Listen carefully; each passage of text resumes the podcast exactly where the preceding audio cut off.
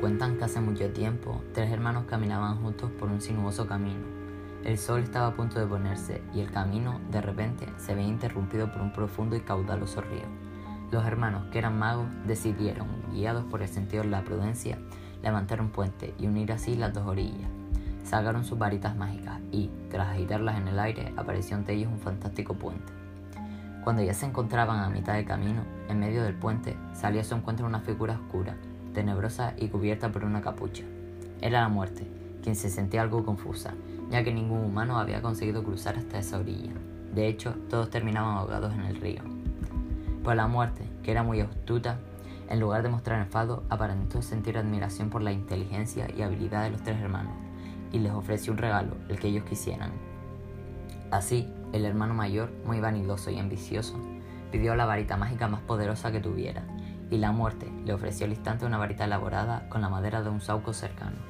El segundo hermano, quien sentía celos y quería un ser aún más poderoso que su hermano, le pidió a la muerte la capacidad de volver a la vida a los muertos, y la muerte le entregó una piedra muy poderosa. El hermano pequeño, que era el más humilde y mucho más sensato, Pidió a la muerte algo que le permitiera salir de allí sin que nadie pudiera verle y seguir. La muerte, de muy mala gana, le entregó su capa de invisibilidad. Los tres hermanos siguieron entonces su camino. El hermano mayor llegó hasta una aldea, en donde usó su varita de sauco para matar a un mago con el que tenía una cuenta pendiente. Al comprobar el inmenso poder de la varita, la usó más adelante en otra aldea, para provocar el terror entre la gente. Pero esa misma noche, otro mago que lo vio todo aprovechó que dormía, le robó la varita y le mató. Y así fue como la muerte se llevó al primer hermano.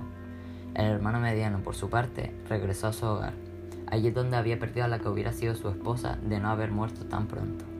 Con ayuda de la piedra que le entregó la muerte, le devolvió la vida, pero ella ya no era la misma. Se paseaba errante por la casa, sin hablar, sin mostrar ninguna ilusión por nada.